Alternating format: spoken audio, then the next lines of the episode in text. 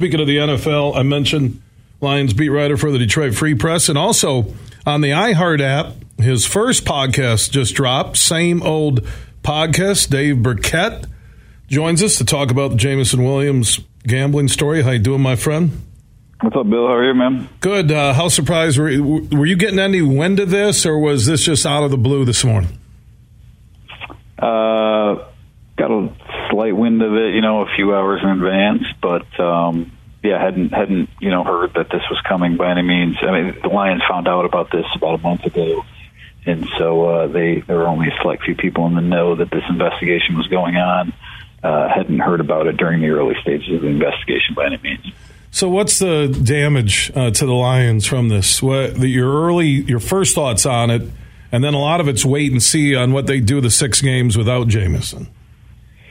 Yeah, I mean, look, um, you know, the fact that he was caught wagering on a, a sports event online is not something that in and of itself should concern anyone, right? I mean, it's legal in half the country, and uh, you know, he just he was doing it at a place he shouldn't have been, and I'm not entirely sure if that was the, the Lions facility, but at an NFL facility, that's illegal. Um, and you know, so I, I don't know that that act itself is anything to be concerned about. Uh, you know, the the bigger question, I guess, is maybe just the the lack of judgment uh, for for Williams. You know, this is, I mean, the rules are posted everywhere. Um, you know, it, it's something that a player should know, and, and not just him. Obviously, the other three players.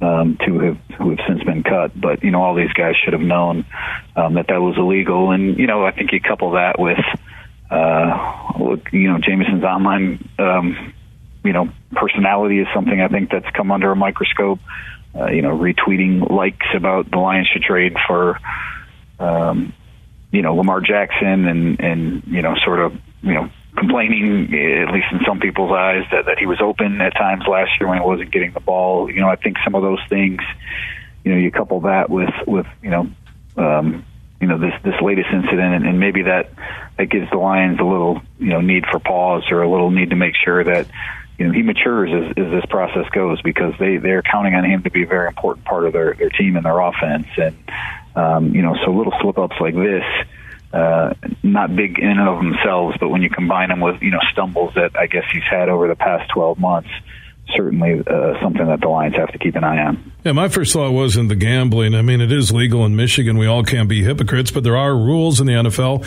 There are huge signs posted, which you see when you go into the Lions yeah. locker room. These guys know it. It's the rules, and he's paying the price and going to lose like seven million, I think, or something. I read in salary. So you know, immaturity is there. You give someone money, they come out of college. It's not the first time.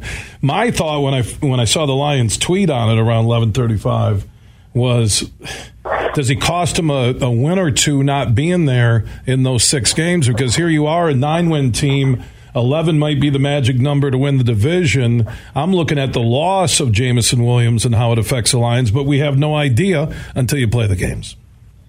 Well, I do think it, it amplifies maybe some questions that they have on offense. I mean, we've looked at this roster the whole offseason and said, you know, man, they need to fix this defense, right? It was last in the NFL last year, and you know they went out and did that and added three three defensive backs who are going to start for them and re-signed some other guys in the front seven. And now, you know, you sort of look at the roster and you say, well, who's going to be the number two receiver for the first six games of the season? And they don't have a proven tight end, and you know the offensive line should be fine, but you know the right guard spot is is up for grabs, and one of the, the contestants for that job is coming off back surgery. So I do think it it maybe you know brings a little more into focus that as as much as we think and, and that goes not just for people in Michigan but you know people across the NFL um, think that the Lions will be a contender in the NFC and, and you know one of the, the very best teams I think in the, the league next year. Um, you know they, they have some holes and some things that they need to address, and, and especially on, on offense now where that was really the unit that carried them last season. Yeah, I'm with you 100. percent That's why now I look at 18, pick 18 if they stay there. Uh, they they may take the best. You could have the best wide receiver in the draft still there at 18. Who knows, depending on where all the deals go and where it's at. But they may they may look at a receiver there because you're right. Who's who's the go to guy? You got St. Brown as a money possession receiver. They could look at Mayer at a tight end. Something we all scream, no way they're going to take a tight end. They traded Hock. I that that could. What happened to Williams? My second thought was on him missing the six games. How does that change that pick 18? What do you think?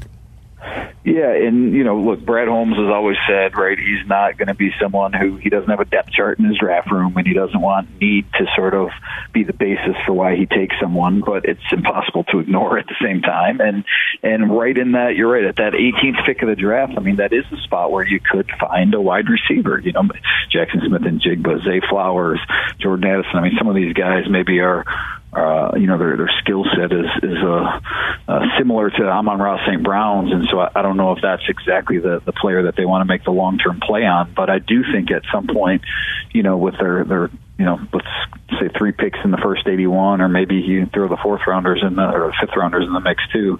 Um, they don't have a fourth rounder, but you know, it, maybe at some point you do use some of that capital to to get a wide receiver to, um, you know, add to that room because it is a long term need too. Uh, you know, beyond St. Brown and, and Jameson, who now remains a mystery through the first you know 23 games of his career since he barely played last year. There's no one else that's you know under contract for 2024. So it was a need before this, and it's an even bigger need now that Jameson will miss half the season. His name is Dave Birkett, Detroit Free Press Lions beat writer. Also, he just dropped his first podcast, the same old podcast on iHeart. So on the iHeart app, just search same old podcast. Dave Birkett. He knows the Lions. He knows the NFL. My man, good to hear your voice again. Absolutely. We'll talk to you again, man.